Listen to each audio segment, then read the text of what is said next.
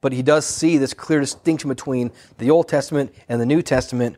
And so, in terms of prophecy, you see that there is still prophecy, but instead of it being this global, universal, everybody obey it or else kind of thing, it's like let's let's evaluate, let's consider it, let's pray about it. As there's agreement, we act on it, and if not, you simply just don't follow those people. Here's two examples of this. In Acts 13, verses 2 through 3, while they were worshiping the Lord and fasting, the Holy Spirit said, Set apart for me Barnabas and Saul for the work to which I have called them. How did the Holy Spirit say that, do you think? Did the ceilings open up and he literally spoke, or do you think he spoke through somebody as they were praying together? Most likely, as they're worshiping the Lord and fasting, someone said, I believe God is saying to set apart Barnabas and Saul for a work. So, how they respond? Verse 3 After fasting and praying, they laid their hands on them and sent them off. They didn't just say, Well, shoot, this guy thinks that, so let's just go ahead and obey it, no matter what, no questions asked. They continued to fast, they continued to pray. There was agreement, put their hands on them and sent them off. So, there was this kind of evaluation that happens. Same thing in 1 John 4, verse 1. It says, Do not believe every spirit, but test the spirits to see whether they're from God. For many false prophets have gone out into the world. And again, he doesn't say, and go kill the false ones. He just says, test them, evaluate them, and don't believe the wrong ones. So throughout the New Testament, we get this sense that prophecy happens in the local church, within the, within the context of people worshiping, fasting, praying. And no one ever says things like, Thus says the Lord, in some kind of authoritative, all must listen, this is for the nations, I'm speaking on behalf of God for the whole world. It wasn't like that. Instead, there was a sense of like, I believe God has this to say. This is the sense I'm getting. This is the word that I'm getting. And others were invited to participate in that and pray about that and evaluate that. And they could come to agreement and they, as a whole church, could, could act because of it. It wasn't like, God has said this, I'm going to write it down, and now all you churches, you must all hear this message. It wasn't like that. So I would say in the New Testament, people with prophetic gifts were humble, and when they believed they received something from the Lord, they would submit it humbly and allow others to pray about it, weigh it, determine it, but not have an attitude of, well, if you're not listening, then you're not obeying God. That kind of more of the sort of the arrogant side is what we need to avoid here. So we've mentioned what are prophets. Let's also talk quickly about what is prophecy. I've kind of already mentioned it, but let's just be very specific. Prophecy is not just telling the future. That is part of it, that's what the word actually means originally foretelling, literally. But it came to basically mean anybody who was declaring God's will because even the Bible, when you read the Old Testament prophets, for example, they didn't just say, This is coming. They would say, This is coming, and here's what you should do about it, and here's what God thinks, and here's what you're doing. They had this way of relating. Here's where you're at, here's where God is, here's what you should be thinking, because here's a warning, here's an encouragement. And so it, it became sort of, it encompasses all of this idea of declaring God's will to man, not just the future. They also spoke about things happening in the present. Like I said, exhorting, correcting, rebuking, challenging, also encouraging, comforting. So, because of this, the word prophecy is also associated with teachers. And in the New Testament, you'll see often like prophecy and teaching side by side because they kind of go hand in hand. Because when I'm reading the scripture before you, this is God's revelation. And when I'm saying this is what God has to say about that, that is kind of declaring God's will to you. So it's a type of, of prophecy. So when Jesus talks about false prophets in this passage, he's not just referring to people who tell the future and tell that wrong. He's talking about anybody who speaks on behalf of God falsely. It includes false teachers. It's anyone, any teacher, any messenger, anyone who's attempting to teach others about God and they're doing it incorrectly, that would be called a false teacher or a false prophet. Because what we're doing when we do that, what I'm doing is I am having the audacity to represent to you what I think God would say for your life. I'm reading this to you I'm saying, this is God's will for you. I'm representing God before you, and that's audacious, it's serious. And that's why James 1 verse 3 says, Not many should desire to do this, because you're going to be judged more strictly because of it. That applies also, by the way, to anybody, not just pastors, who tries to prop themselves up as a spokesperson for God to tell others what God has for their life. If you're representing God to other people and are doing that falsely, you're going to come under stricter judgment. And so it shouldn't be taken lightly. So that's what prophecy is, is representing God to people in a generic sense. So then, what is a false prophet? We discussed prophecy, or we've discussed prophets and prophecy. So now, what does it mean to be a false prophet? We're warned here of false prophets. Logically, this means there's going to be true and false prophets. There's going to be true and false teachers. And like it said in 1 John verse 4 1 or 4 verse 1, don't just trust everybody. Weigh it, evaluate it. You can't just listen to anybody and think what they're saying is true. Even if they seem very sincere when they say it, doesn't mean it's true. How can we evaluate, by the way, a word of the Lord from somebody? How do we evaluate that? Someone says, I think God has told me this about you, how do we evaluate that? This one is not rhetorical. I've not put up my R sign. Yes. First main question is what they're saying contrary to the purpose and the heart of God? Is what they're saying to you contrary to the purposes and the heart or the heart of God? That's the main thing. The second thing is maybe it's not contrary, but it's still not right for you. Maybe it doesn't ring true in your heart. Maybe as you pray about it, you can appreciate that, but you think, you know, I just, I don't feel like I, I, don't resonate with that for me. I appreciate that you had the courage to tell me that, but I don't it doesn't resonate with me. I think it also must be said loudly, I'm kidding. I think it must be said that it is possible to prophesy falsely without being a false prophet. I really want us all to hear that. It might sound odd at first, but when Jesus describes false prophets, and we're going to look more at that in a second, it's important to say that even believers might think they've heard something from God, and they might say that, and they might be wrong, and that doesn't mean they're a false prophet. Especially if they're humble when they do it and they're teachable and they can come back and they can admit, I think I was wrong in that. If they're always just trying to like bend their earlier prophecies to say, no, it still makes sense, but everyone around them can kind of tell, now that wasn't really a thing, that's not what I'm, I mean. If you actually can say, I think God was saying this, but I'm looking at it now, I think maybe he didn't. That's humility, and that's what we're looking for. But if, if you, if you always have the sense of, this is what God said, and it cannot be wrong, and no matter what happens later on, it must be something different, but it's got to be true. That's not humility.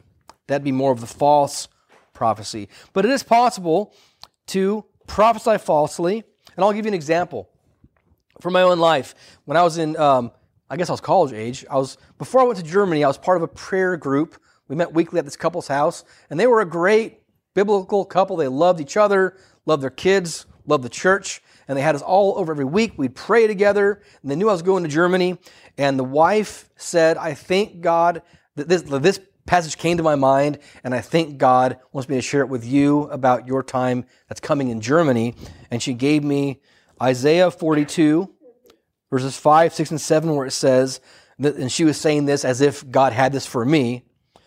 Thus says God the Lord, who created the heavens and stretched them out, who spread out the earth and what comes from it, who gives breath to the people on it and spirit to those who walk in it. I am the Lord, I have called you in righteousness. I will take you by the hand and keep you. I will give you as a covenant for the people, a light for the nations, to open the light, the eyes that are blind, to bring out the prisoners from the dungeon, from prison those who sit in darkness. Now, this sounds great. I want to be that person. And it's clearly not contrary to the Bible because all it was was Bible verses. But as I prayed about it later on, I knew it wasn't for me for a couple of reasons. For one, this is very obviously a prophecy about the Messiah. What would it even mean for me to become a covenant for the people? like I can save them through something I do for them. Doesn't even make any sense. But it also didn't make sense in terms of the, the, the breadth of my ministry in Germany. I didn't become a light for nations. I didn't set nations free from prison. My four year work ended up being a very important and significant work for a very, very small church and for a very, very, very small youth group. It was important, it was significant, but it was not a covenant for people, a light for nations. It just simply was not that. So, what do I do with that? Is she then a false prophet? Should I have cut them off, called them out for the whole church, kicked them out? I don't think so. Because she didn't present it as, Thus says the Lord, and obey me or else. It was humbly, as I was praying for you, this passage came to my mind. I'm just going to share it with you. It's up to you if you think that that's from God or not. And I think that's great. It takes courage to do that. It takes courage if you think God is telling something to confess that to others with, uh, with an air of, of honesty and humility and say, This might not be, but this is what I'm thinking. Why don't you pray about it? So I just wanted to make sure we understand that just because we make mistakes doesn't mean we're false prophets. We should be pursuing these things and, and trying to be used by God. And we might make mistakes, that's fine. For example, like in our weekly readings this week, Noah, Genesis 9, he was a prophet in his time. And yet late, later on in life, he gets too drunk on wine, makes a mistake. His kids find out about it. It's kind of embarrassing. So, if a prophet is somebody who is representing God to the people, that was a mistake on his part, wasn't it? Does that mean he became a false prophet? I don't think so. I think he made a mistake. Or Abraham. He had prophecy, right? Uh, God was going to make him a great nation. He becomes a prophet. God's given him a word of the Lord, but he makes mistakes. Abraham uh, in Genesis 12, when he made mistake, went to Egypt, disobeyed God, went to Egypt, told his wife to lie about being, being his, you know, her, his wife and all that. That was a mistake. It didn't mean he was a false prophet. It just means he made a mistake. So, a false prophet is different than that. In chapter 7, verse 15, they come to you in sheep's clothing, but inwardly are ravenous wolves. So here's kind of the difference. And it's sort of like what, what Noah or what Finley was saying. A true false prophet knows they're lying. They're ravenous wolves. But think about that. It says here, they come to you in sheep's clothing. So they look like a sheep. They talk like a sheep. They smell like a sheep. Basically, what he means by that is we're all Christians. We're called sheep because God's our shepherd, our great shepherd, so we're sheep. He's saying they're going to look like you, talk like you, sound like you, act like you. But inside, they're not like you. They're actually ravenous wolves. And that word ravenous is important because it points to motivation. They're hungry. They're greedy. They want to harm you. They want to exploit you. They want to devour you. They're in it for themselves. But how can we tell? If they look like you and they act like you, how can they tell? Well, Jesus says, we're going to be able to tell by their fruits. In verse 16, you'll recognize them by their fruits. Are grapes gathered from thorn bushes or figs from thistles? So every healthy tree, oh, nope, that was too far ahead. Yeah, okay, so every healthy tree bears good fruit, but the diseased tree bears bad fruit. A healthy tree cannot bear bad fruit, nor can a diseased tree bear good fruit. So, fruit. When he mentions fruit, he's talking about what they produce. And that doesn't just mean in their ministry, does their ministry have fruit? Because false prophets can have booming ministries. It's talking about all of what their life produces in terms of their life, their attitude, their ministries, all of it. And a quick glance might not be enough. They might pass the initial inspection. But if you really look at them, at what they're saying, at what they're doing, at how they're living, there are going to be things that stand out to you that are red flags you should be paying attention to. Are they selfish? Are they easily angry? Are they judgmental? Are they arrogant? Are they saying things that are contrary to Scripture? Does it seem like all of their prophecies have some sort of call to action to either buy their material, buy their course, buy their conference, send them money to donate to their ministry. Is all of it pointed towards that? If you go to their website, you see like 20 different kinds of offerings you can give to their ministry. I've seen that. A, I'm going to give some examples from my life about false prophets. Um, there was a man I met in Germany. It's the weirdest story I'll tell today. They won't be this weird, most of them. Remember the story of the prophet that the donkey had to get involved to, to correct him? He had a gift, but was using it incorrectly, but it was still a gift God gave him. And you kind of wonder, why did he have the gift if his heart wasn't in the right place in the first place? That kind of thing. Well, I met a man in Germany that he showed up at the pastor's house and wanted a place to stay asked to pray over us, began praying, began speaking in tongues, began prophesying, and said specific things the pastor was going through and thinking through that he had told nobody, and told me specific things I was thinking about that I, had, I told, and I didn't know this guy at all, specific things. But he stays at the house, and we're very fascinated with this guy. So we're asking all sorts of questions about the Bible, and we're just, I mean, that was an amazing thing that happened, right? But as week turned into two weeks. Some weird things started to happen. We started finding out, for example, he was spending hours and hours and hours and hours making international phone calls to his friends back in the States and racking up a bill of hundreds of dollars for this pastor. And this guy had no money. And when he was confronted about it, he got very defensive. I know you never wanted me in your house anyway. You're just against me. You're persecuting me, blah, blah, blah. Then he left. And we realized that's what this guy does is he goes from house to house. They'll take him in until they find out he's taking advantage of them. And then he makes it sound like they're persecuting him and he leaves and goes somewhere else. I can't deny, though, that he had an accurate prophecy about me. But look at the fruit. You'll know them by their fruits. He was a false prophet. Prophesying true things but being a false prophet. That's a weird one. But I used to work, I might have mentioned, I used to work for a, what I thought was a Christian TV station. And then I ended up quitting because I found out that they were very serious false prophets. Um, there's this doctrine called seed time and harvest that, you know you're not going to see a harvest unless you sow some seed, and there's a, a very practical, logical truth about that. Don't expect to see a harvest if you're not investing, right? That makes sense. But these guys use it to talk about your spiritual walk and my ministry, and they'll say God's not going to move in your life unless you sow a seed and they mean my ministry. And so they'd give out stories of so and so was on fixed income, had all these medical problems, and couldn't pay their bills, and they felt God lead them to give up their only car to our ministry. And then somehow God turned it around, and a check came in the mail and paid for all their bills. And it was always stories like that of like, however bad financially you are, yet still give us money because God will then still bless you.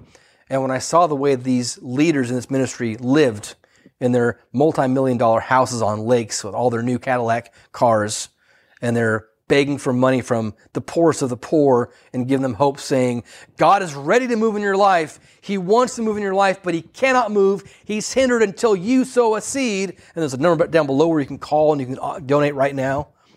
I'm like, this is false prophecy if I've never seen it before. This is what this is. Not true. It's leading many people astray for every one person that God blessed by that, there were thousands probably who gave their last bit of savings and got nothing because God doesn't promise to always meet whatever you think your need is if you throw enough money at it. It's not how blessings work. So, second example I'll give about false prophets, false teachers. There's a certain kind of celebrity culture we struggle with in the West the church is kind of part of this. We seem to want to prop up anybody who can gain a following of any kind.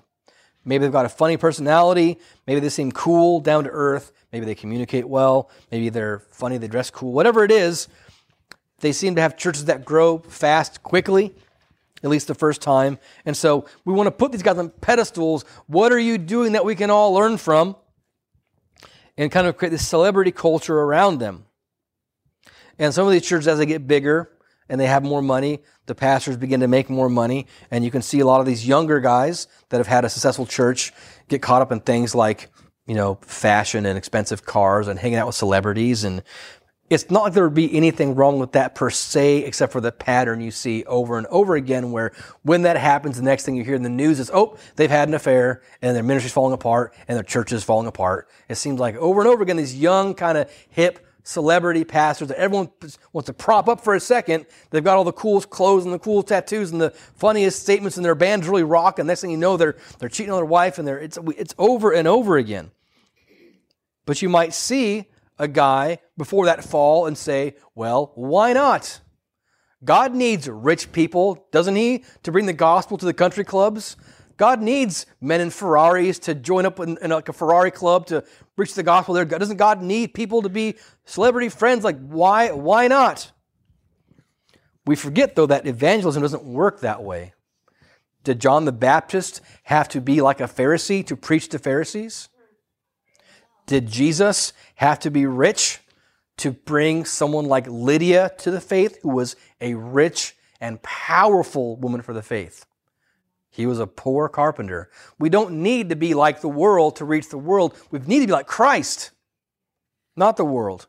So, this whole celebrity culture thing, like try to attract people to me and put a spotlight on me and make me this and that, and uh, it just drives me crazy. It's, it's, it's celebrity culture. And this, there's this mentality that people think this is how we evangelize now. And there's, there's photo shoots where pastors will pay for a professional photo shoot. So as they're posting to Instagram, they're on their own page, they're quoting themselves, they're putting their thing in quotes by their name, and they're the one posting it, and then they're going to use a backdrop photo where they paid for a photo shoot, and it's just feeding into the whole lie of like, if I look good on the outside, I must be good on the inside. You better follow me because I've got it together. Look at my cool photo. Look at my cool clothes. Here's this cool phrase that I use. This is my awesome band. And we just follow that thing, and it just it fuels this kind of prideful thing, and so many of them fall. When you know people like that, what you should be doing is praying a lot for them. Because they're part of the machine, but they're not the only ones in that machine. There are others that are building them up, and they have pressure to be a certain way and to maintain that. And it leads to a lot of unhealthy families, a lot of unhappiness, a lot of depression behind the scenes. Um, we should be praying a lot for those people. Um, another example I had of false prophets. This is my last example.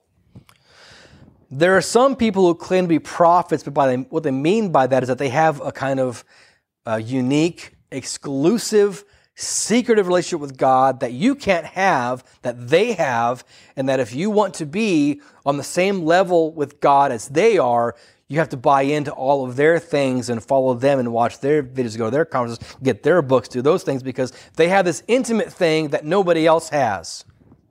And the danger of that is it contradicts when the Bible says that Christ is the only mediator between God and man. And it makes you feel like to be close to God, you have to go through this person because they're where it's at. They've really arrived. And if I want to be where they're at, I need to go under them and do their thing and follow their classes and do their stuff. Because then I'll really be there. And Christ will say to you, I'm right here.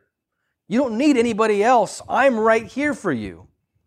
And these false prophets, with this kind of exclusive message, that's what Gnosticism was. That was this whole idea like, we have private knowledge that's not given to everybody. It's just for us, and you have to come to us to get it. It's the same problem we have with the um, conspiracy theorists. It's private knowledge, and these are creeping into the church. All these Christians that are super right wing, super like, you know, NRA, like just gung ho, like Trump is still president, like all the conspiracies you can imagine are creeping into the church. This private knowledge, you all don't know what's going on. You got to go to these secret 4chan channels and you got to read all this private stuff because you all don't know. And Christ would say, Christ would say, I'm right here. It's not secret, it's not private. I'm right here. Okay, so what do we do then if we determine that somebody's actually a false prophet? It's not that they're following God and loving God and wanting to be a prophet and they're trying and they make mistakes sometimes, but if someone's really a false prophet, what do we do? Well, in verse 15 it says, Beware of them. And then it mentions how to recognize them. But once we do recognize them and we are aware of them, anything else? Should we stone them? Should we beat them up? In a dark alley at night, find them alone, throw a few punches? Anything? No. Why not? Verse 19 says, Every tree that does not bear good fruit is cut down and thrown into the fire. By who do you think? Yes? God, Right. God is like um the harvester Right. of a bad tree. Um, he just judges it. and throws it Yeah. It is not that false prophecy is not serious. It's not that being a false prophet is not a bad thing, but God is saying, I'll take care of that. You don't stone them anymore. I'll take care of it. I will cut that tree down. I will throw it into the fire. Fire is always a metaphor of hell for the most part. Not always, but mostly. When he's talking about throwing them in the fire here, he doesn't mean purifying them like, like when it talks about, you know, being baptized in the water and fire. He's talking about judgment. God will ultimately pass the judgment on them, not us. And this is again different from Old Testament prophecy. In the Old Testament, the command was, nope, go ahead and stone them. It is still serious, but God's going to take care of it. We don't need to go around stoning false prophets, but we should refuse to follow them and we should warn others about them. If you know somebody who's following a false prophet, you should warn them. And like I said before, someone's got the gift of prophecy, but they make mistakes. Sometimes it's not that. But in terms of truly false prophets, these ravenous wolves that are out to harm you, God will get them. Judgment is coming. And this is verse, verse 20 he says, You will recognize them by their fruits. So, although this might seem like a grim message, I do want to end with encouragement from 1 Corinthians 14, verse 1. Pursue love and earnestly desire the spiritual gifts, especially that you may prophesy. We should desire to prophesy. We should desire that gift. We should desire it. While we are warned against desiring to be a teacher, to hold an official position representing God before the people, we are not discouraged from desiring to prophesy. We should desire it. We should want God to use us to bless others. So don't be discouraged. Don't be afraid of making mistakes. A believer, if you're a believer and you want to be used by God, as long as you're pursuing that in a humble way, and if you get a word from God and you're sharing with somebody else and you're you're presenting it like this is what I think God was saying, would you pray about this with me? Man, God can use you if you want to pursue that. God could really use that. But it takes humility, it takes being teachable, and then pursue it. Pursue all the gifts, and especially that you may prophesy.